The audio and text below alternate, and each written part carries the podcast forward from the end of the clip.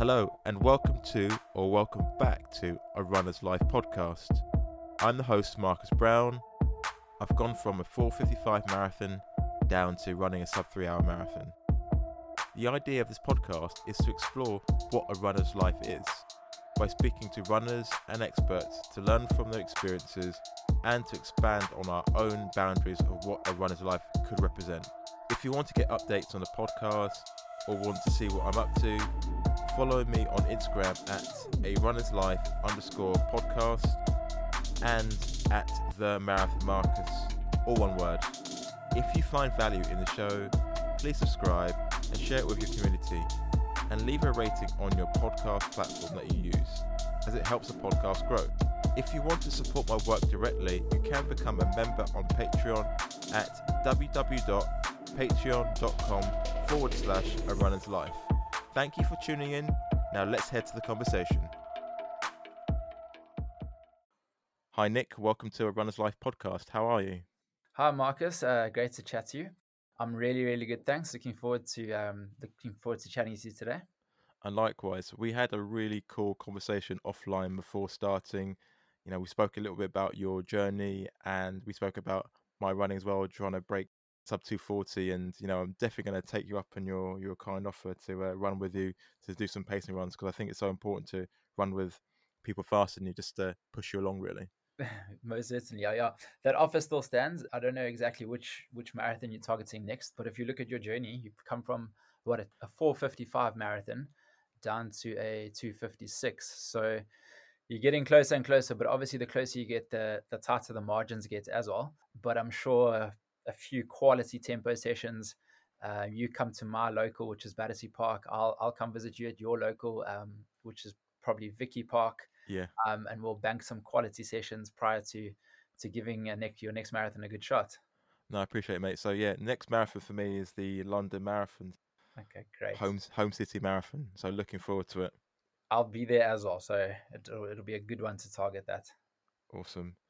So, no, thank you for coming on the podcast. Uh, the podcast is called A Runner's Life. So, what does a runner's life mean to you?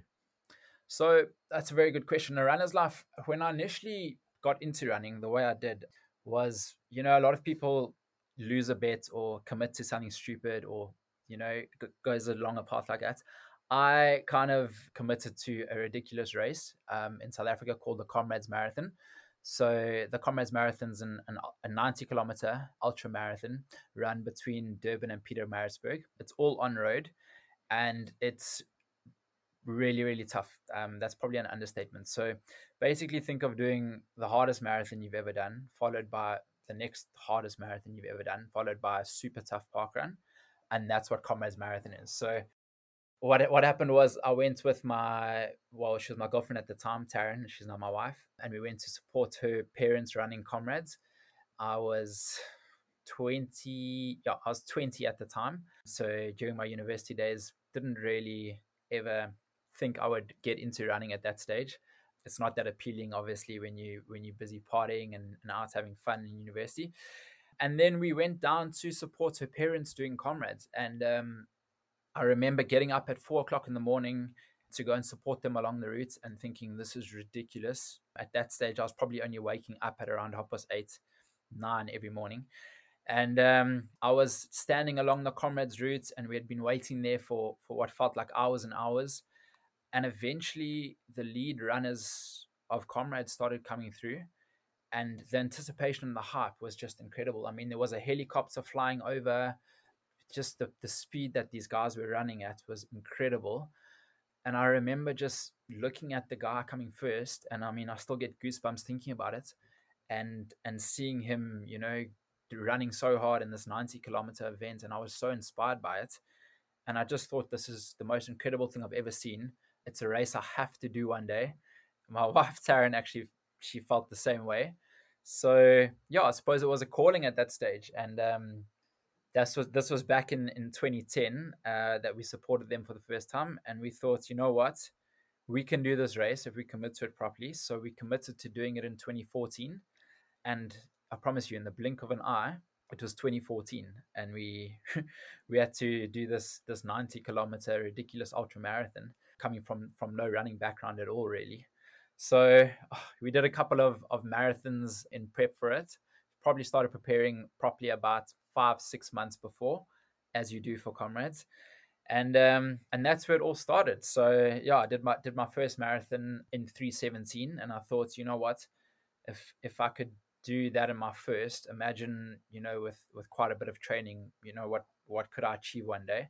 And I started getting slightly more competitive with myself and you know i always back myself to to try and improve and try and i suppose be better than yesterday.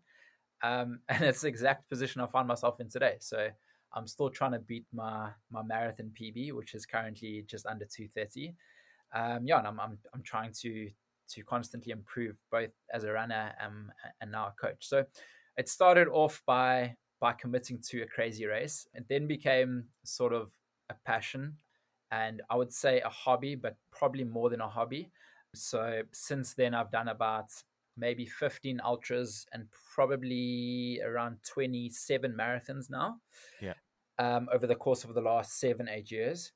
And yeah, so it became a, a really a big part of my life. And eventually it became my full time job as well. So I I got into the coaching things about just over a year ago and it grew so quickly and it was incredible to see um, the people i was helping improve so quickly that um, i took a leap of faith. I was, I was working in the corporate world as a banker but i was a lot more passionate about helping people um, and, and getting people to their full potentials. And you know like for me doing a pb is incredible but helping someone else do their pb is, is even more satisfying.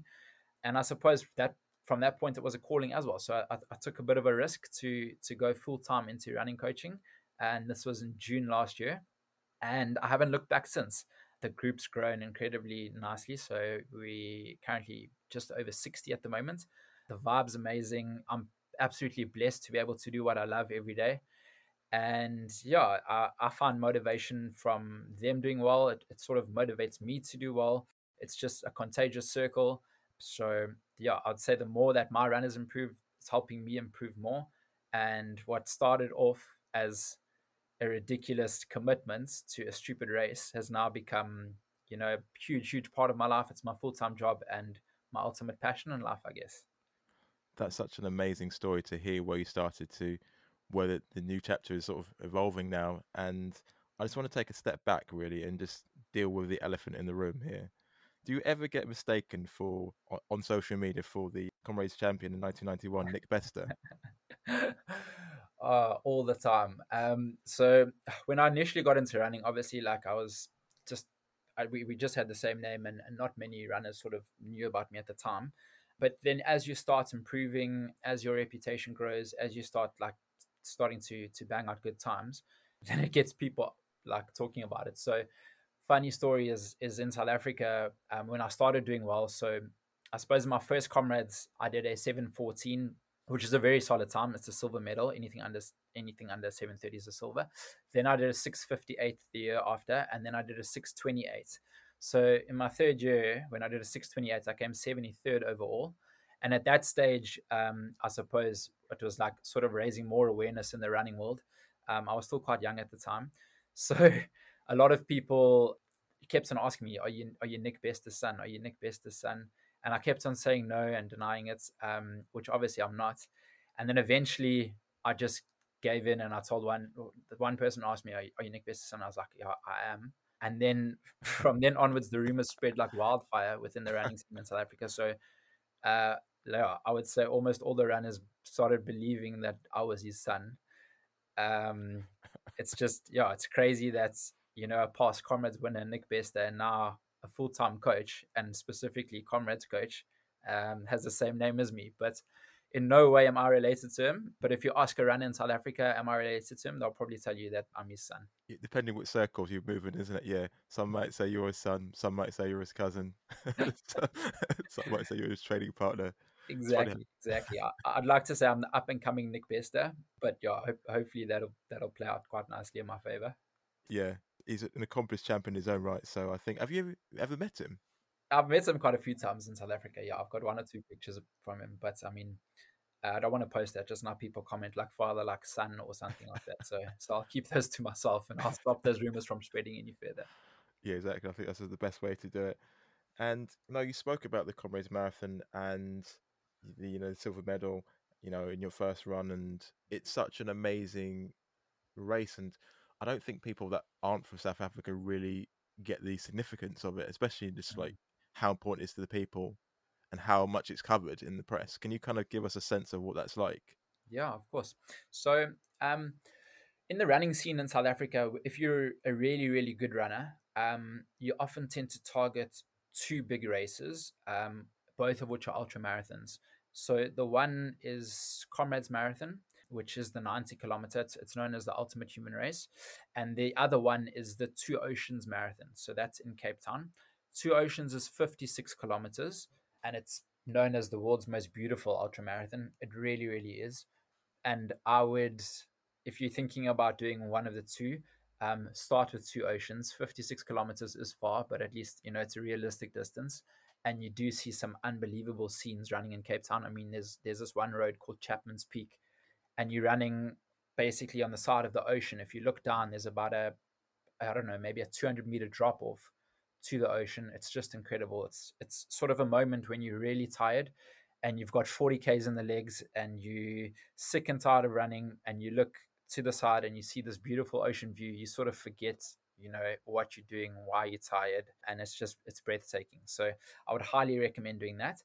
And then Comrades Marathon, I mean, that race will always have a very, very special place in my heart. It's difficult to describe the feeling that you get from it if you haven't done it yourself. So honestly, if you're thinking about doing it or if you think you're capable of doing it one day, I would highly, highly recommend it. It is a very, very grueling race. And I often say the training for it is almost harder than the day if you're training properly.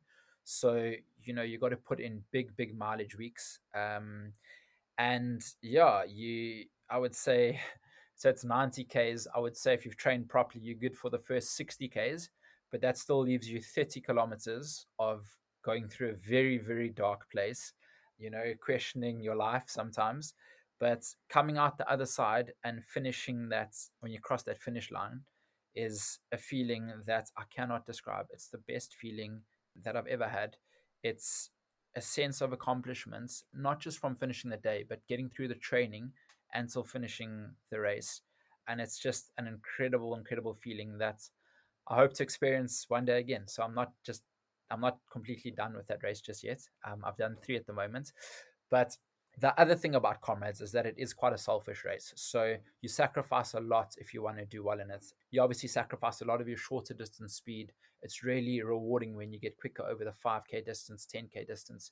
Whereas I find when I train for comrades and when I will go for it again one day, I'm looking to do the 100th edition, which will probably be in about four or five years' time that you sacrifice a lot of that short distance speed because you're after that ultra power. You want that strength and that stamina for the last third of the race for it where it really counts.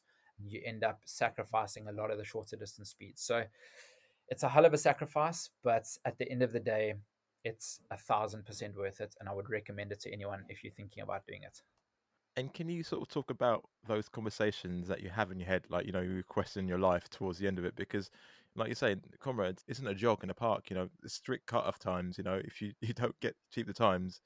Yeah, yeah, for sure. No, I completely get what you're saying. So, I mean, I'll tell you a great example of what went through my head on my second last run. It was quite a hot year. So even though it's winter in South Africa, it still can get up to 26, 28 degrees. And when you're running for, um, let's say, six hours on the legs, um, you know, you do go through quite a lot. I remember going through the 80 kilometer mark. So I'd done 80 Ks and I was averaging at that stage around 415 a kilometer for 80 Ks. And I remember being feeling depleted. So I'd had like my energy gels and my electrolyte drinks, and there's you know there's water stations every three Ks, and I was taking on as much as I could. But I specifically remember with 10 Ks to go, looking up and there was a kid eating an ice cream in uh, like one of the supporters and he was even i think he was behind three people and this kid was eating his ice cream and i was in the, running in the middle of the road and the corner of my eye caught this ice cream and next thing i just started running towards this ice cream and i almost pushed people through and I nearly grabbed it. Thankfully, I stopped myself before. and I thought, what on earth am I doing? You know, what the hell is this? I'm trying to grab a kid's ice cream. Um, and then it hit me. And that's when I, I realized I'm in pure survival mode.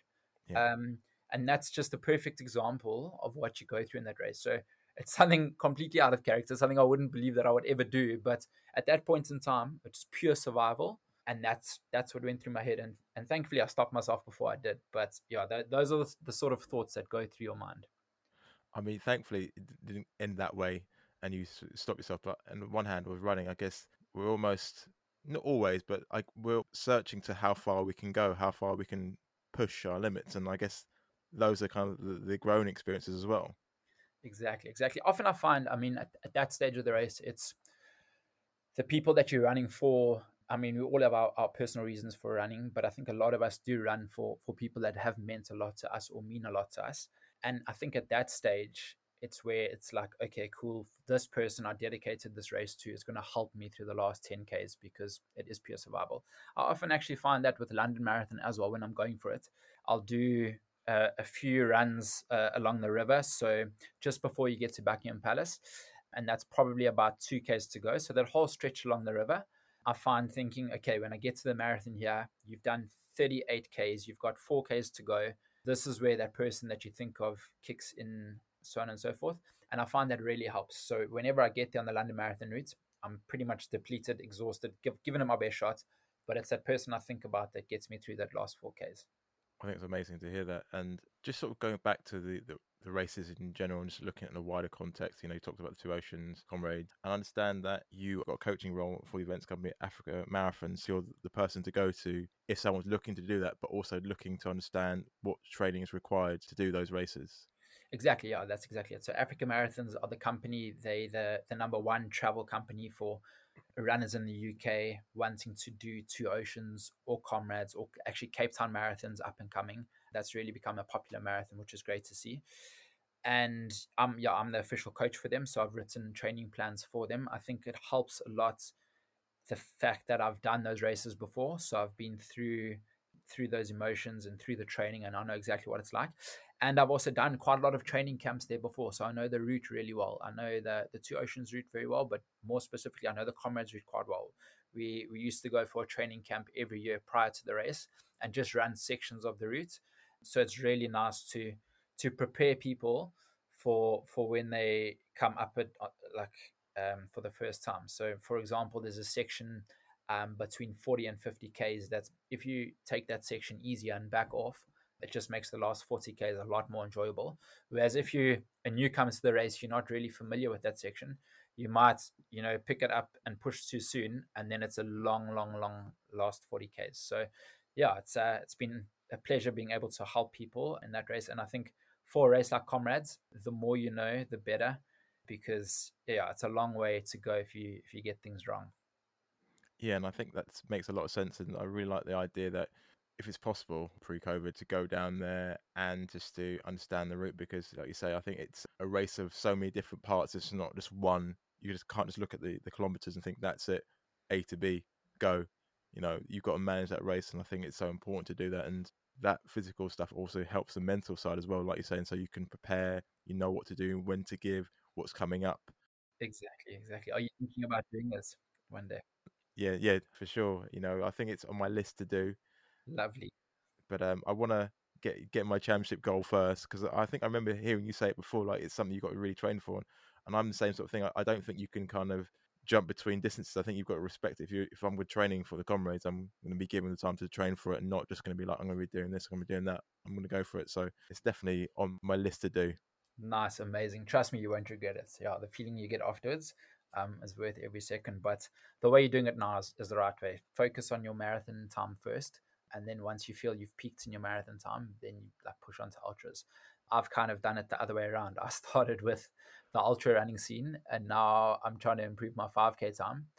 Um, the normal way is to start with your 5k time and then go all the way through to, to the ultra scene. But um, yeah that's one thing i also just wanted to mention is the, the difference between running in south africa um, and, and in the uk is that all the good runners so it's a good and a bad thing i suppose. So a lot of the good runners, if you're a good young runner, you end up targeting two oceans and comrades. And growing up there, you know, you think that's the normal way um, because all the it attracts all the good runners. Those are the main events. Okay, Cape Town Marathon's up and coming now, but back like five six years ago when I was running um, there, it wasn't such a big thing.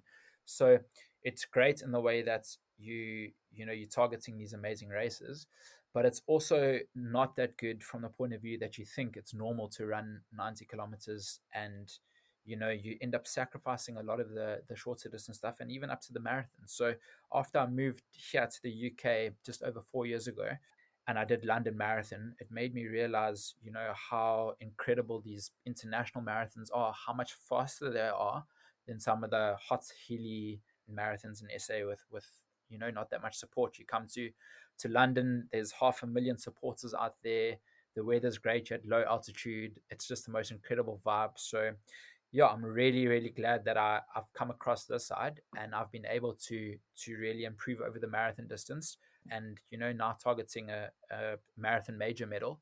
So I'm really looking forward to going around and, and doing the marathon majors. So I think that's the difference here in, in, in the UK is that you end up targeting those, you know, those international marathons. Um, whereas in South Africa, you sacrifice a lot of that marathon enjoyment for two oceans and comrades that's really interesting to hear that sort of perspective really between you know the London runner and the South African well the UK runner and the yeah. South African runner and just overthinking wider than that as well just thinking about diversity and, and race and yeah. just be good to sort of talk about like your experiences of like how that that living in South Africa is because yeah. on the outside looking in you know with limited ideas you know we think of like Nelson Mandela was obviously mm. sadly passed and just the progress that he made moving forward and just be interesting to get an idea of like what South Africa is like from just an outsider, really. Yeah, yeah, yeah, for sure. So first of all, it's it's incredible how running pulls people together.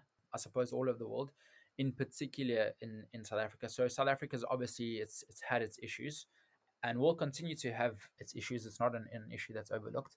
But I must say, within the running world, it's incredible just how people pull together. So it's it's a very very let me call it friendly nation and I, I realized this when as soon as I go back to and I go for, for my morning run and you run past people, no matter what the color of their skin, everyone greets each other. And it's just the most amazing thing. So when I first moved over, and I, I get that obviously London has a lot of runners. So, you know, if you're greeting everyone, you're sort of out of breath. But when I first moved over, I, I, I was greeting everyone because it was just normal for me. You know, it wasn't very common to get greeted back and then I was like, okay, I'm gonna make it my mission to to get London runners greeting each other. So for the first sort of six months of running in London, I went out of my way to greet someone. So I'd shout, you know, good morning, wave, hello, how you doing? This, this, this. So I don't know, 80% of the time people looked at me like I'm crazy. And 20% of the time I probably got a good reaction out of it. And then after trying for six months, I realized, okay, that's just not gonna work. And then now when I go back to South Africa, I'm sort of the runner that when someone greets me, it, it, takes me by surprise. I'm like, oh yes, I forgot. You know, that's like the normal normal way. Yeah, but um, yeah, it's incredible. So going back to let's just say a race like Comrades, for example, you get to the start line, and I mean, 85% of the participants are, are people of color. But at that point in time, it doesn't matter what the color of your skin is. Everyone pulls together. So you sing the national anthem. You then you they play Chariots of Fire you sing a, a South African song called Shosholoza, you know, the cock crows three times and then you go.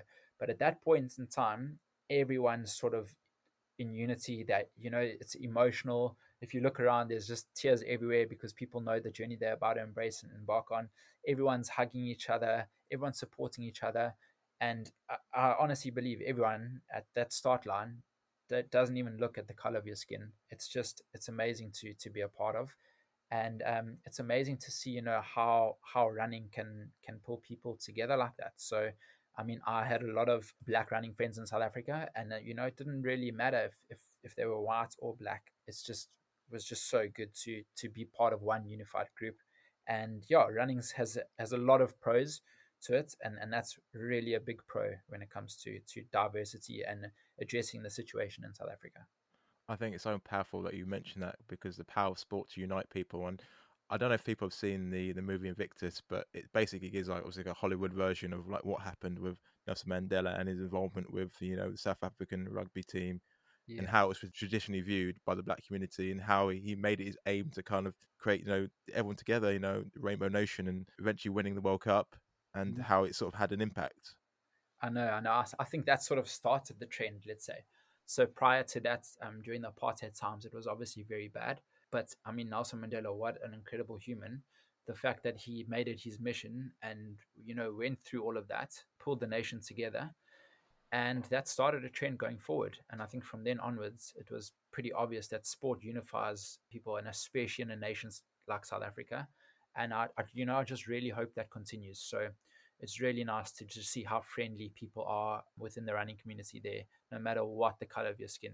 Yeah, it's just it's it's something I'm I'm proud to be a part of yeah, it definitely comes across in just the way that you coach and just your general attitude, and it comes across in your social media posts as well. And I know it's going to sound like a really weird segue to go from Nelson Mandela to this, but yeah, I always wondered in your Instagram posts like how you get such ridiculous airtime in your jump shots.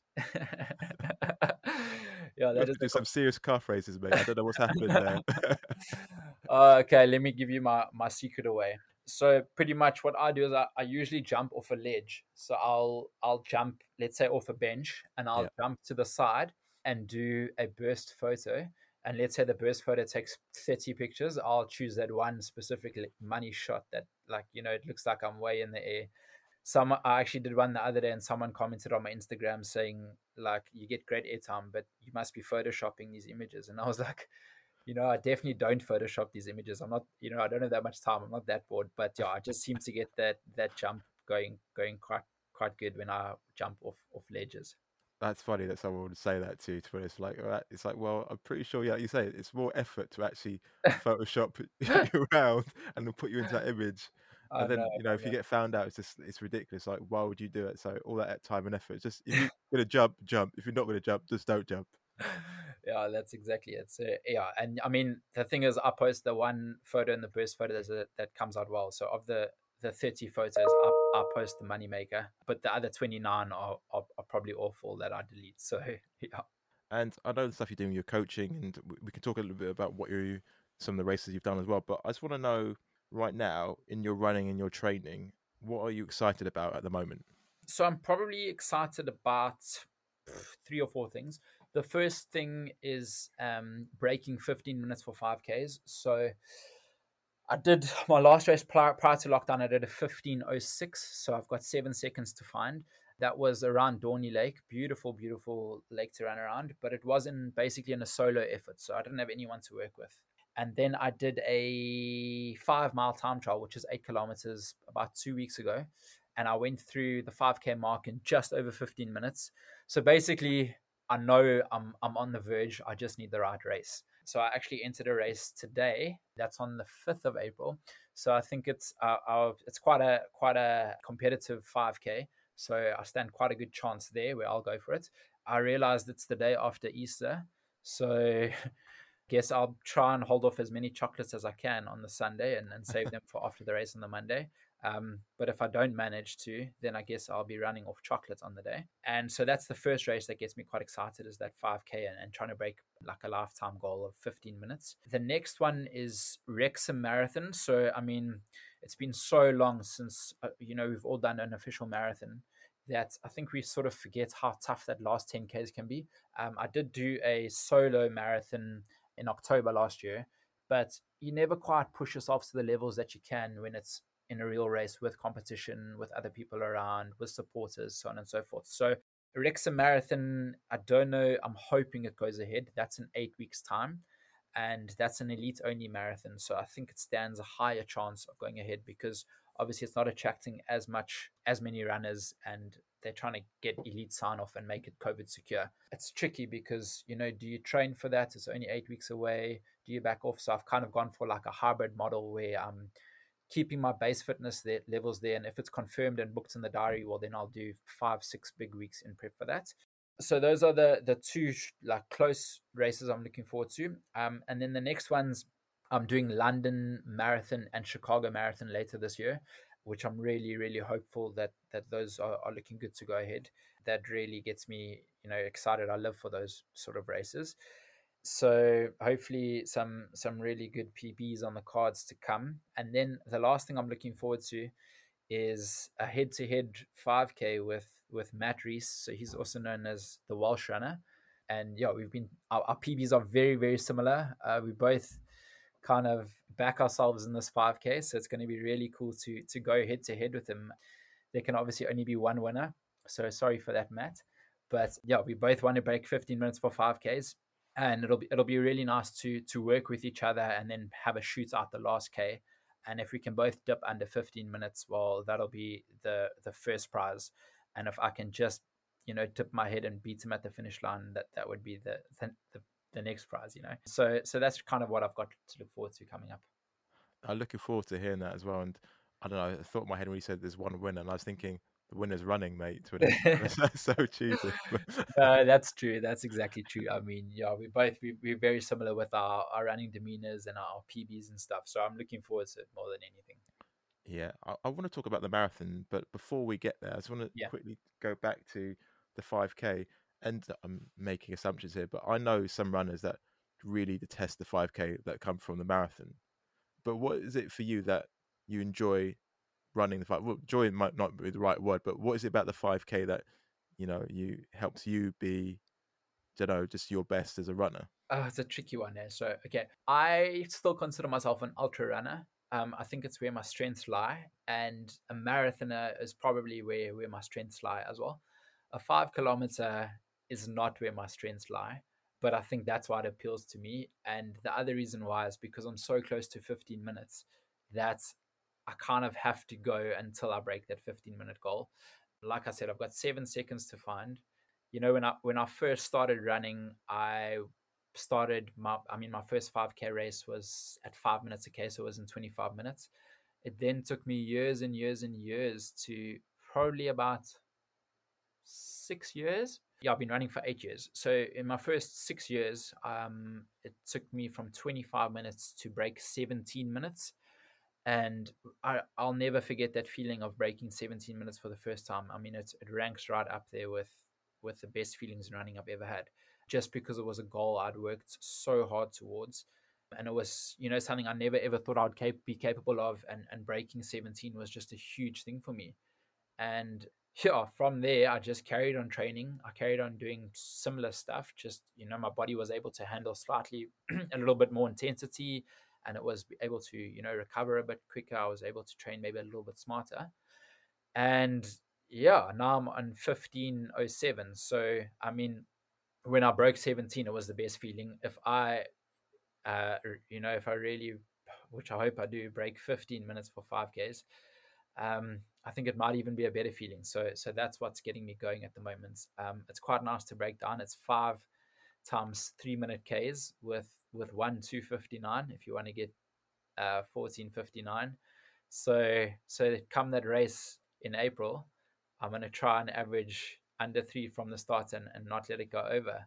But yeah, it'll be really nice to bag it. I, I know I'm I'm so close, so that's what what gets me excited for it do you know I I really like hearing people just say their goals and just be specific about it. I, I mean, I'm not saying that everyone needs to be like that on social media because it's, it's dependent on your personality. Some people don't want to share these things, but I really, like for me, like I put my goals out there as well. So it's really refreshing to hear other people. And I'm not saying it's just me and everyone else follows, but I think just other people. It's just so cool to hear other people because those are the that's because I get energy from seeing the stuff that you're doing as well. Yeah.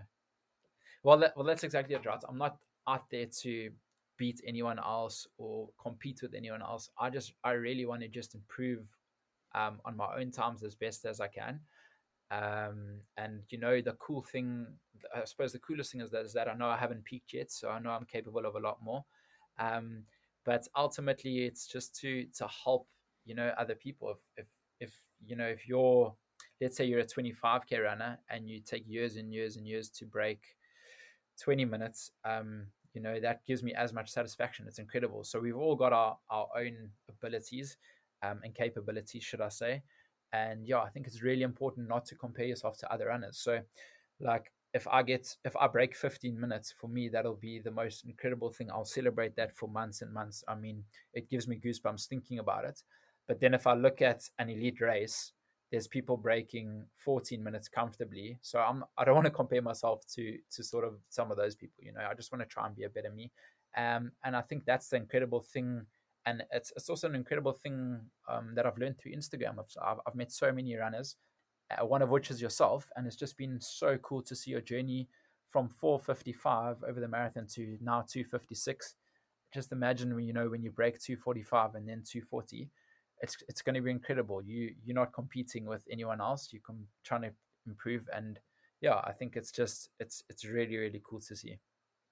I think you hit the nail on the head. Is like when you talked about you, when you do break it, you'll be celebrating for a while. That's what reminds me when I did my recent marathon because you know the work that you've taken to to get to that point and like you're saying you're just not competing against anyone else you're just you know looking to be your best and i think it's such a sense of satisfaction that no one could take away from you and just sort of going back to your tagline just a little bit better based on your your surname yeah. can you talk to me specifically about what being your best looks like? Because we know you've spoken about different distances but i'm just trying to understand like nick what is basically like what is being your best look like to you very good question. So uh, let me start with the running side of things. So um, being my best is to just, I suppose, unlock my full potential. So I know I'm on track to unlocking it, and I know I'm going to keep on doing what I'm doing. I know it's not going to be PBs forever, and I'm going to hit a certain point where I can't improve any longer. Um, and I'm completely fine with it when I get to that point. But for now, I know I'm far away from that point. So I just want to give it my absolute best for the next few years um, keep on doing what I'm doing, you know, try and, you know, set the bar high, believe in myself and see where it takes me, you know, whether it takes me to, let's say, a 225 marathon or a 220 marathon, who knows, you know, a sub, like a sub 220 would be incredible. If you told me when I first started running that I would have broken 17 minutes for 5Ks, or let's just say had broken 245 for marathon, I would have laughed at you. There's no ways I would have believed it. But it's incredible what you can achieve when you when you just consistently work hard week in and week out. Um, when you find a formula that works for you and keep doing it. So I think you know without putting numbers on times, I would just love to fulfill my full potential, and I would love to look back in 20 years' time and say, okay, cool. You know, for those five six years I absolutely gave it my all. I don't regret anything, and that was worth it. Like there's, it's it's tough. You know, there's easy times, there's hard times. Sometimes you really question why you're doing things, and you know, physically it's tough. Mentally, I would say it's probably even tougher sometimes. But when you walk away knowing that you're fitter and faster than ever before, or with getting to a goal, let's say you're returning from injury and, and getting a goal you never thought was possible, those moments make it 100% worth it. So, so that's what being a little bit better for myself is. And then I suppose the other side is is my coaching group. So, you know, we, we, we all did virtual races this last weekend. It was incredible to see how many runners did PBs. And yeah, I would just like to sort of grow that group with the right type of people. And by the right type of people, I mean people that encourage other runners that are out, you know, to support fellow teammates. Those people at, at races where they're screaming for fellow teammates, you know, and just it's it's the vibe that's that's I suppose created within the group already has been amazing. And and that's I suppose what a little bit better from that side of things mean to me. You know, just creating a group where people are encouraging each other rather than trying to be better than each other and compete with each other, I think is really, really so important. I've seen it so many times um, with runners, especially on the competitive end, where people get so obsessed with times that they actually take the enjoyment out of running and then they, they eventually achieve their times and then they just set the bar straight away without looking back without realizing what they've just achieved you know without celebrating and rewarding themselves for what they've just achieved. So yeah that that's not what running's about for me. Running's about creating a community where we all support each other and and all just do the best that we possibly can. You know whether it's a, a sub 30 minute 5k for you or a sub five hour marathon whatever it is if you do your best and you know you you enjoy it, then I suppose that's that's ultimately why we run at the end of the day. I think there's so many takeaways in that that I could go down, but I kind of want to go back to the mental side as well. And people can look at you from the outside, think it's easy for Nick, he can just do whatever. But you know, you've had your challenges running. I know you set the goal to break sub two thirty. Yeah. And in London, you just ran two two thirty in one second. Yeah.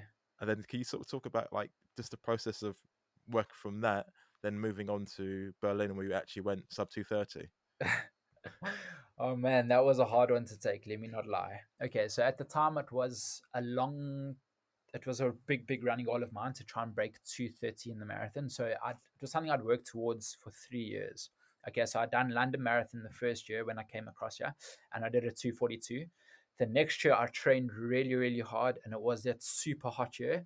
And I believed I was in shape, but I did a 235 which I suppose was a great result considering the heat and uh, everyone. 2018. Yeah, yeah, exactly. Yeah. So mm-hmm. maybe the real feel was sort of 230, but obviously it's a time that counts at the end of the day. And then the next year, I got into really good shape. It, it was then we got married, um, Taryn, my wife, and I, and we went to Mauritius for for honeymoon, and it was all inclusive. And this was three weeks before the marathon, so it was kind of like cocktails and you know all you can eat all you can drink. It was mauritius honeymoon you know once i was like oh, you know running will always be there. You know let me not let it affect my honeymoon. So i indulged. I sort of you know had every cocktail i could. I you know i had so much breakfast that i wanted to skip lunch i then had a double lunch and a double dinner it was just awesome and then i I got back um, to London and I did a two week crash course and lined up at London Marathon. And I knew I wasn't in shape to do 230, but I thought, you know what? We live once. What's the worst thing that can happen? I didn't know what's going to happen. Didn't know it was going to be that bad. But I thought, let me just go for it. So I'm always sort of like a negative split or equal split strategy type of runner. I think it's from my ultra running background and my, and my safety mechanism. But in this race, I got into quite a good group early on and we went, it felt quite quick and it felt like I actually I knew I couldn't sustain it the whole way, but I just told myself to go with it and hang in there. And you know, I'll deal with the consequences at a later stage. Let me just go with it. And the group got faster and faster, and it was quite a windy day, so I didn't want to fall off the group. So I stuck with them until halfway, and we went through halfway in 71.59. Okay, so basically 72, which is 224 marathon pace. So I knew I'd banked quite a lot of time and I, I knew I wasn't going to do equal splits. So eventually, you know, I, I, fell off the bus. You know, the wind hit me quite hard. And then the Great Wall of China came, basically. So I hit a proper wall with about 10 Ks to go. And I kept on looking at the average pace on my watch and trying to do the maths. And you know, for the first 32 k's of a marathon, my my brain, my maths brain works perfectly. For the last 10 k's of a marathon, it's impossible to do maths. It's like your brain's just scrambled. So I kept on trying to work out how much time I had to do certain kilometers in. And you know, it came. I, I worked it out from 10 k's, from 5 k's, from 3 k's. And I knew I had time in the bank, but I knew I was slowing down as well and eventually it came down. So I was averaging three. Put it this way: for the first five k's, I, I averaged three twenty two. It came down to me having to do the last kilometer in three thirty two. Okay. Yeah. Um, but I was depleted, and I was just like, I, you know, I can't, like, I just can't physically can't do it and you know that last kilometer, um, you you sort of start going towards Buckingham Palace. I had a few friends there that were holding the South African flag for me. That uh, you know they were going to give it to me, and I looked at them and I just, you know, didn't go for the flag because I knew I was right on my limit. And yeah. I thought I've come so far in this race, I can't give up now. Even though I'm depleted, I have to go for it. So from a K to go, I picked it up a bit. Um, and then, you know, there's that massive 800 meters to go sign um, and then 600, 200, and then the finish. So at 800 to go, I thought I can't sustain this. If I if I keep going at this pace, I'm not going to finish with 800 meters to go. So I slowed down to 600 meters to go, and then at 600, I was like, Nick, you can't give up. You've come so far. Just keep going. So then I pushed from there till 400 meters to go. At 400 meters to go, I was depleted. I literally couldn't. Like I wanted. I I, I didn't know if I'd get to the finish. So I slowed down again um, and then at 200 meters to go, you can see the clock. And I remember looking at the clock and it was, I don't know, it was on 229 and thinking, I have to go for this. And my form was nowhere. I, you know, you see that finishing video of you at, at London Marathon. My my left leg was basically dragging on the ground. I, I looked like I've never seen myself run like Adam all my life. Um, and I thought, this is it. I, have run this whole race. Let me just give it my absolute all for the last 200. And I started sprinting towards that clock. And the more I looked at the clock, the more I felt like it was just ticking too fast for me. And I gave it my all and I gave it my all. And I just had a bad feeling. And I sprinted and I sprinted. And it went 230, 230.01, boom. And then I crossed the finish line. And I knew straight away. And I, I pulled up on the side. And, you know, the finish of London Marathon, there's, there's quite a lot of runners. So the marshals try and, and get you through quite quickly. And I just had my, my, sort of my hands up, up fell to the floor almost, and I had my, my head in my hands. And the the marshal's like, you know, please move down. And I was like, please just just give me a few minutes. And he's like, what's wrong? So I said, you know, I just did a, a two thirty and one second. Um, and then he looked at me. He's like, oh, okay, no, that's a great run, well done. And I thought, no ways, like, oh man, that's not what I want to hear right now, you know. So, anyways, I picked myself up and I I went through to a tree and I actually I was quite emotional at the time, so I, I let the emotions out. Um, you know, I'm not afraid to say it. Had a, had a proper sort of emotional, t- like cry or two just to get over it. Um, I think why it was so hard is because I was fighting so hard in the last 10Ks to just find a little bit something extra to get there. And to miss it by one second, a goal that I'd been working towards for three years, or let's say about two seconds because I wanted to go sub, was just like some sort of sick joke almost. And then at that point, I decided that there's only one way to make this right, and um, I have to break it sometimes. So, luckily, I was entered into Berlin Marathon later that year. So, from the end of April until the beginning of September, all my running friends um, called me Point One, and I was known as as Point One to them.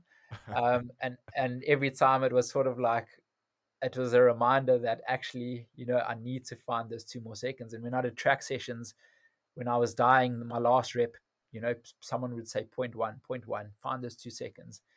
And um, yeah, I, I, had I had a really good build up to to Berlin. I didn't have a last good two weeks. I picked up um, quite a serious injury, but I was sort of had put in enough work to to give it a go, and I gave it a go, and I finished in two twenty nine fifty at Berlin, I it was the most incredible feeling. And I think after what I'd been through at London, missing it by a second or two seconds just made it all that much sweeter when I when I finally did it at Berlin later that year. So that was actually the last official marathon that I did.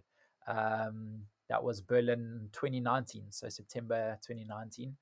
Um, so I can't wait for the next official one. But yeah, it was the only way I thought I could make things right, and thankfully I did that's incredible hearing that experience because I know you ran different races, but it reminds me of the same experience I had when I was trying to break sub three. You know, you cross the line, you've probably run like a PR at the time, but it's not the time that you want so you're like just devastated and you've got someone you know you've got the stewards obviously trying to move you along and you're just like let me let me grieve. They're like no you need to keep moving. So you go off and the same sort of thing like you you then you're just like i was like i say me i was just, I burst into tears. I was just like people like what's wrong with you? It's like i just, I just my 20 seconds and then that, that 20 seconds like you said 1.1 that was what you're known by afterwards, and that's eh all you're what you're thinking about for the next marathon. Exactly right, but at least so at least it can give you motivation to work. For me, I used it as motivation. Um, yeah. So yeah, I looked at it in a positive way. But don't get me wrong, it actually emotionally damaged me for for quite a bit. Having worked um, so hard towards something and to miss it by one second, I just kept on like laughing. I was like, "Is this some sort of sick joke? I can't believe that this has actually happened." But I, I like looking back at it, I do see the funny side of it. But I mean, it's also just incredible how I mean 230 is, is, an incredible time and and at Berlin 229.50 so there's 11 seconds difference between the times the one I was you know stuck under a tree collapsed crying my eyes out the other one I was celebrating and you know drinking all the beers in, in Berlin and then at, at Oktoberfest afterwards I celebrated for for months and months and the difference was 11 seconds over 42.2k so yeah. yeah, it's a funny sport that we we're in eh? I'd probably say you're still celebrating, but obviously less the beers and stuff like that because you know the work that you've done to achieve it as well. exactly, exactly. Yeah. So I think I had to go through that for it to be to be that sweet um, when I finally did do it. So when you're like looking at it from like today's position, and you look back at that London race, and you gave your best of the day, but you just came just a little bit short, Mm. and then you go to achieve it. I think for people that haven't achieved their goal, whatever that may be, they might be stuck in that position of like just missed the goal and like getting past that. When you look at it now, I mean, what lessons did that? I wouldn't say failure because it's not a failure. but Yeah, that that not achieving your goal teach you, and you reflect now. yeah. It's it's. I mean, that's a very good question. So the way you know what I see it, often I will, and I don't know if this is for everyone, but this is the case for me. So I will work really hard. Let's say achieve a goal, and it'll be the most incredible feeling. But at that point, because I've achieved it, I'll back off a little bit, you know, and I will sort of it's it was amazing to achieve, and I'll celebrate it. But you know, that's it is what it is. Whereas if I've just missed the goal, immediately it just makes me like really, really hungry and driven to do what it takes to get better, to get that goal next time. So honestly, for me, sometimes just missing a goal um, is more motivating, and you know, it's it's sort of like lights up a firecracker inside of you to do what it takes to find those extra few seconds. Because trust me, when you finally do, it's worth it. And you know, the the more you miss something, I mean, I've gone for for a 15 minute 5k i've gone for it three attempts now my first one was 1516 my second one was 1511 my third one was 1506 every single time i've got to the start line i've believed that i can break 15 and missing it by that those few seconds hurts but straight away i'm like i know i'm almost almost there there's one or two things i can tweak and i'll be there so that's the way i see it it's actually often it's a really really good thing to to just miss your goals i think I think that's one of the good things about running. In it, when it owes us nothing, it puts us in these uncomfortable positions where we sometimes get found out. But like you say, it just teaches us how to really look at the idea of failure is not being a bad thing. You know, to exactly to learn from it. yeah for sure we're all going to succeed and fail along the journey and i suppose it's how you, you react to those failures will determine how you succeed in the future Absolutely. And this next point that I want to go into, this could almost be like a podcast in itself. And I also feel a bit bad asking it because people have asked me this, and there's no real one neat answer. yeah But I'm just thinking about my training. So looking to go from you know sub three to sub two forty five to the, the London Championship play sub two forty. Yeah. So looking at your training, can you kind of pinpoint any key things that you did in your training to help you go from sub three to sub two thirty range? Yeah, so I would pinpoint probably three things. The the first of which is that not much has changed in my training actually. So the structure is a structure that I've worked out has worked for me. It's a structure that works for a lot of the the runners that have joined the group. We sort of all follow a similar structure, just on different intensities based on what abilities are and goals are. So I would say the first thing, and I know you've heard this a million times, is consistency. So I'm doing exactly sort of what I did when I was a three hour runner. You know, now being a 230 runner, I'm doing things. I, I, obviously, I can handle a little bit more, but I'm doing things consistently. Um, and I've been doing it for a consistent period of time, which is what's helped me improve. The, the two, se- yeah, probably two sessions, most important sessions in my week that are helping me improve and get faster over the marathon distance and, and all other distances. The first of which is my track session. So track Tuesdays, um, I often do it on a Tuesday, is a session that I, I basically never miss. Um, and it's the session in the week that that allows me to build on my speed the most. So, you know, like it's, it's always easier to do those with a group of people. Unfortunately, I've had to do those solo. We've all had to do those solo over the past year or so. Um, but I can't wait to train with a team and a group of people. So track and interval sessions are the first thing. The second thing is um, like big tempo sessions, and you know this is what what really might be key to you is doing big tempo sessions at marathon pace. So just getting used to either your marathon pace or just a little bit quicker than marathon pace. Um, so that when it comes to race day, you're completely comfortable at it.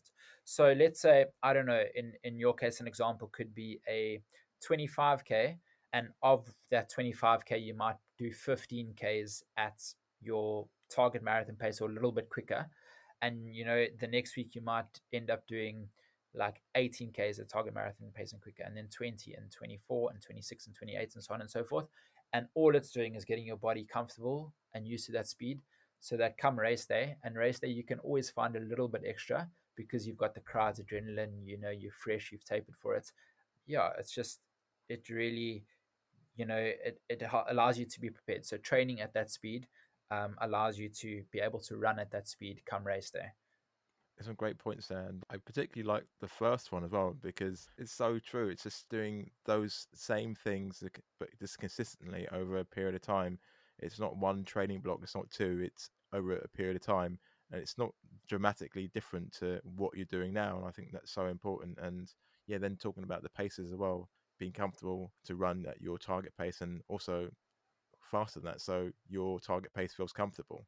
Yeah, yeah, that's exactly it. I mean, I often get messages you know on Instagram from runners asking me what's my secret, and the the truth is there actually is no secret. You know, all all my trainings on my Strava, and you know, there's it's literally what you put in is what you get out, and with months and years of consistency, you will see really really good results. And then just touching one more point on that speed. So, for example, you know, if I'm going for a sub 15 minute 5K, I need to be really comfortable at three minutes a K. So I can't be doing my like let's say track and interval sessions at 310 and expect to break that on on a 5k uh, like on a race day i need to start getting comfortable let's say 255 per kilometer and just getting the legs turning over at that speed. So come race day three minutes a k actually feels achievable if that makes sense. Yeah yeah absolutely. And just kind of pivoting to a different side right now you've done interviews you know you're a coach you do public speaking you've been in this position before and you've been asked similar questions. Like I'm asking you questions about training. Like you said, people probably DM you or speak to you as a coach and go, Nick, what's this? What should I be doing about this? Yeah. But if you were sitting on my side, what would you ask yourself as a topic about something that you wanted to talk about that you're not always asked about? That's actually a very good question. I mean, there's what would I ask myself? Probably what what motivates me the most yeah, I would say. Oh, I mean, there's obvious. I would say okay, when when it gets to that point in the race where you know you've given it your all, you're feeling exhausted. What makes you you not give up? And then I think my answer, or I know my answer to that, is that we all have different reasons to run. There's so many physical and mental benefits to running. But for me personally, you know, I use it as therapy and you know there's a lot of people in my life that that were close to me that are no longer with me. And it's almost like i feel like i connect with them during those phases. And you know it's it's difficult to explain but let's just say last 5ks of a marathon when you exhausted you've got nothing left that's when i find time to connect with the people that have you know aren't with me anymore and have meant most to me in life. So yeah that's ultimately you know my my true true motivation when the times are as tough as they get in running. That's really powerful and i don't want to take away from what you've just said because i feel like i can relate to it because with people that are past you feel like their spirit is with you yeah, pushing yeah. you along. You can't really describe it to someone it doesn't make any sense but you feel like they're running with you they're pushing you. I know I, I can completely relate. It's like sometimes i look forward to a race because i know i'm going to be with this person again. I know that may sound crazy um, and that's sort of like a little personal secret that I'm giving away. But I suppose it's something that I wouldn't normally share, and, and something that I would would answer my, myself if I asked myself about that. So yeah. I think it's amazing to sort of you know delve into these the deeper whys really because like you said we've got that we've got other reasons of like why we're looking to maybe see what our best looks like but then we've also got other whys like you said about the point one and those those little whys that come and go depending on where we are in life and training Exactly. Yeah, that's exactly it. And you're also a working parent like myself. I mean, how do you kind of maintain like a sense of rhythm whilst training to a high level, coaching, and but making sure that you sort of keep to your family duties as well? So yeah, I'm actually relatively new to the parenting scene. Um, our daughter Haley was born just over three months ago.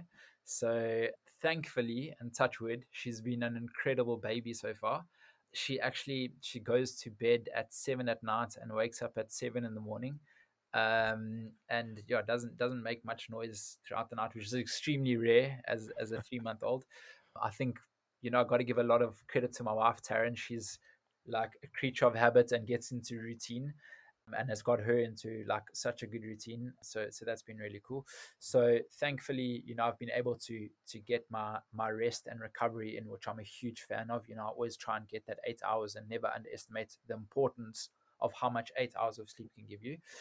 And then second of all what's what's really been been cool is that you know I obviously used to work in the corporate world so it was set corporate hours now that I've, you know, doing my, my, coaching business and sort of working for myself now, it's completely flexible, which which is great. So it's it's it's a good and a bad thing. So often, you know, I find myself working on a on a Saturday or a Sunday or at early hours of the morning or you know late hours in the evening because you know if there's work to do then I get it done. But at the same time, it's really cool because it's flexible. So I can go for my my track session, you know, at 10 o'clock and my recovery run at three o'clock and sort of like a family walk in between. And then I can work early hours, late hours. So for me, um, you know, part of getting my training in is that a creature of habits. If you look at my Strava, you will know I basically do the same thing week in and week out. And I know sort of the training that I want to get through in the week and what's got to be done in order to get me into a position to achieve what I want to achieve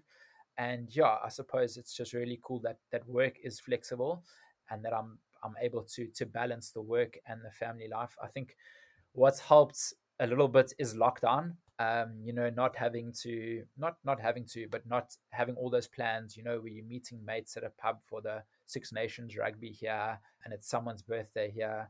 So it's it's i suppose helped with time wise but something I'll, I'll definitely sort of keep working on and, and trying to get the balance right going forward yeah, it's so encouraging to hear that. But my kids were completely opposite. They're like, still do not find it. You know, well, yeah. my oldest daughter, I think she, you know, she's getting better, but my youngest son, he's he's still finding it's a little bit challenging. But I think that's more so because he's teething at the minute. So um, yeah. Ooh, oh, okay, cool. Well, when I, when I hit that stage, I might just give you a call and, and ask for some of your advice. I know I know those days are coming, um, so I'm banking as much good training in, in now as I can happy to take the call, but not in the night time because obviously I've done with my kids doing that at night time, so I can't do it for anyone else. Okay, that's it. Well, I'll, I'll run some good, day.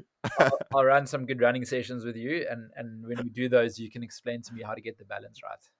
Oh mate, uh, to be honest, if I knew, then I, I, would I would sell it. To be honest, I think there's no there's no parenting book, is there? We just do the best that we can, and you know we learn from our, our parents. And not that you had less respect for your parents before, but I think you gain mm. so much more respect for your parents when you become a parent because you just realize for sure how much how much there is to to being a parent. I know, I know, it's incredible, and I mean, like you said, the, the time and the day just goes and it makes you realize when you haven't slept for long and you're running and you get that feeling where it's like there's something hollow inside your head and you feel like you're dreaming a bit and you're not hitting pace and that's when you realize actually how important rest is and then it's a vicious cycle. You go, you go to bed late you know a kid wakes up early you've got a lot of work to do you, you do your training session again. So i mean it's a constant work in progress and i mean yeah i've got one three month old i can imagine you know with you and your family commitments it, it must be a whole lot harder. So mad respect to you mate, I think if we all look to the right, we would always find someone that's kind of got more on on their plate, but kind of managing it. And something I've sort of seen witness to, especially in the running community, is there's people with so much going on in their lives, but they still manage to get out and train and get the work done. So exactly. I think you know, respect to everyone doing what they're doing and, and getting it done. It'll just make it um, even sweeter when you do your championship marathon time. Um, yeah. You know, and you had your your family life too. Um, like if you look at the elites, like for example, Mo Farah, he'll go and and put himself in Ethiopia for six months, and that's completely understandable. I mean, he's a he's an Olympian, but that's the sort of levels that they go to because they can't have any distractions, um, because they need to you know get their rest in and their training in. So, yeah, I think in a way it, it makes things almost sweeter being able to achieve what you do achieve while maintaining the family life. Yeah, definitely. I mean, I know I've said this on the podcast before, but my boy was born when I did my sub three. I think he was seven months by the time I did it. So you've got to think, obviously, the time when he's newborn and that kind yeah. of stuff. So sleep and everything wasn't perfect. So I'm not sort of advocating, you know, poor sleep, but you know, this is parents' life. You know, you've got to just do the best with what you can Anyhow, I feel this is like descending down to like a parent sort of counseling session. Put it this way: if I offered you a 255 with lots of sleep, or a 256 with not much sleep and your family life, you would take the 256 in your family life all day. So. Yeah, Yeah, exactly. Yeah, if someone gave you the option, you probably would definitely would take it for sure. Yeah. So let's move to the, the final leg of the, the conversation. Okay. So, firstly, what guest would you like to hear on the show? So someone that's sort of trending at the moment uh, that I would love to see is Marc Scott. He did a 10,000 meter track race the other day, and I think he got the second fastest British 10,000 meter time of all time. He did a 27.10, and the fastest is, is obviously Mo Farah. So it would be incredible to to get him on. I've been following his journey um, on Instagram, and yeah, it would be amazing to see sort of get some insight into to what he's doing to be able to achieve what he does. Yeah, it's really inspirational to see. Awesome. What would you ask him if you could ask him a question? What What do you eat for dinner? uh, oh man, it's so funny. Like as a runner, you you sort of you think you know everything, but you always can learn more. There's always bits of advice you can hear, you know, and people that are at that level, it's it's just amazing to to hear what they're doing. Um, I think one thing that I would really like to know is exactly what they do in their training camps. So he goes for a training camp to a high altitude for you know certain sections of the year and i would love some insight into exactly what happens on those training camps Yeah, that makes a lot of sense. What makes you feel most empowered? um that's actually also a very good question so what makes me feel what gives me a lot of satisfaction and makes me feel empowered is probably seeing results within my coaching group. So you know putting a lot of time and effort into someone's training and then seeing results makes me feel empowered to be a part of their lives to be a part of being able to unlock their talent and just to be a proud coach. Um, so yeah that's really the most satisfying thing for me at the moment is to just you know see this this team that's that's still relatively new growing and the phenomenal results coming out of it and the, the support that they're giving each other and I mean, it's amazing to see that people have been able to do PBs despite what's happened over the last year, the way they've able to maintain their motivation. And I think it's just a slight little taste of what's to come when races actually come. So this is without any official races going on. And I think when official races going on, it's just going to really explode. It's going to be great to see, and I can't wait to to be a part of it and and run in races with fellow teammates um, that that are encouraging each other and you know, just trying to do the absolute best they can, whether it's a PB on the day or um, a step in the right direction. It's just cool to be a part of, and I can't wait to see it. Yeah, community and that human contact, I think, is something that you know is being quite challenging for for so for so many right now, and obviously in, in you know previous year as well. So I think we're definitely we're all looking forward to getting back there in a safe way, obviously. Yeah. Oh man, there's light at the end of the tunnel. It's been so long um, that it actually feels so crazy that you're going to line up in a race with that next to other people. But you know, it might be worth the wait. It's going to be really cool. So we basically well, what we learned is we've got to make them all count, right? Absolutely. If you could give your younger self one piece of advice, what would you give yourself? Uh, so when I initially started running for when I trained for comrades, all we did was we ran and that was it. We didn't do any important stretching, strength and conditioning, core work, foam rolling. I do that now every day. I do sort of my variation of a morning routine that covers all of that. But I only started doing that when I moved to London four years ago. So for the first three years of my running, all I did was run and I didn't really take care of my body. And yeah, I improved as a runner, but I think I would have improved a whole lot quicker and I would be probably even in a much better position today had I started doing this when I initially started running. But at the time, it was the normal thing. It was the thing that you did training for comrades in South Africa because you're spending a lot of time running and you're getting the mileage and all you do is run. And obviously, the the foam rolling and the strength work and the core work and the stretching, it's time consuming, but it all goes so, so, so far at the end of the day. So I would love to have started doing that in my early years of running. And I suppose if someone's listening to this now that's just started doing running or that is neglecting that stuff, never underestimate the importance of it. I, I, often say a lot of the the reason how I've gone from let's say a three hour marathon runner to a two thirty is consistency, but it's also by doing you know these routines consistently. Yeah, they go a very long way at the end of the day. And I like the way you do it. You make it part of your day. It's not something like oh you have to do, and you make it ten minutes. You can be like, well, I've got five ten minutes to do that, and then little and often it all adds up. So I think I like the way that you you sort of you've done that as well. And yeah. I, I find it's just so much easier to have like a set routine and a set sort of time to do it um, because then it just becomes part of your normal day. I mean, let's be honest, no one in the world loves foam rolling and loves doing these stretches and core work and all of that. But you know what people do love is doing PBs and getting better and faster. Um, and these go a long way towards that. So, yeah, I think if you establish a routine, it becomes part of normal life. If you don't establish a routine, it feels like a little bit of a, a weight on your shoulder and a mission at the end of the day, if that makes sense. Yeah. Where can people follow your journey online? So um, you can get me on Instagram. So my Instagram handle is just a lil bester. So just a L I L bester. Um, my website is it's also www.justalilbester.com.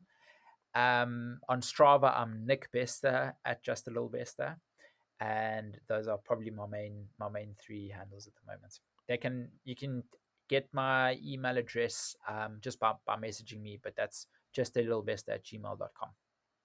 Nick, it's been great talking to you and just finding a little bit more about you, delving into the runner, the person behind social media, behind the coach. And I think there's so many things that you do are so relatable. And I think it's so good to sort of see the challenges that you face and just the importance of community and why you do it. So, no, thank you for being a guest on the Runners Life podcast. Great, thanks, Marcus. It was so good to chat to you, and I can't wait to to link up for some sessions, get you into marathon PB shape and I'm really looking forward to to lining up with you at London Marathon later this year. It's exciting times ahead. So yeah, thanks very much, and, and looking forward to seeing you soon. And likewise, mate. Thank you. Been a pleasure chatting to you. Cheers. Thank you for listening to this episode of A Runner's Life. If you found value in this episode and you want to support the show, please share with your community, post on your social media channels, and encourage them to listen and subscribe. If you want to support my work directly, you can become a member on Patreon at www.patreon.com forward slash a runner's life. If you want to get updates on the podcast or you want to see what I'm up to, you can follow me on Instagram at a runner's life underscore podcast and at the marathon marcus. Your time is valuable, so thank you for spending your time listening to this episode of a runner's life podcast.